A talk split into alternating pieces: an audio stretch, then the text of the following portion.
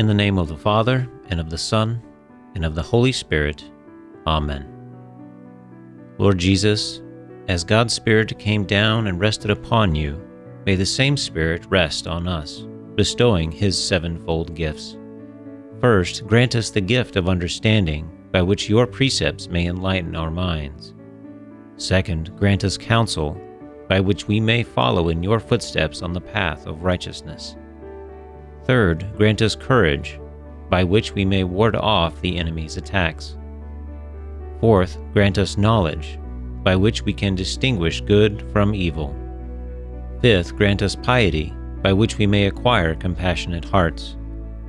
Sixth, grant us fear, by which we may draw back from evil and submit to what is good. Seventh, grant us wisdom, that we may taste fully the life giving sweetness of your love. In the name of the Father, and of the Son, and of the Holy Spirit. Amen.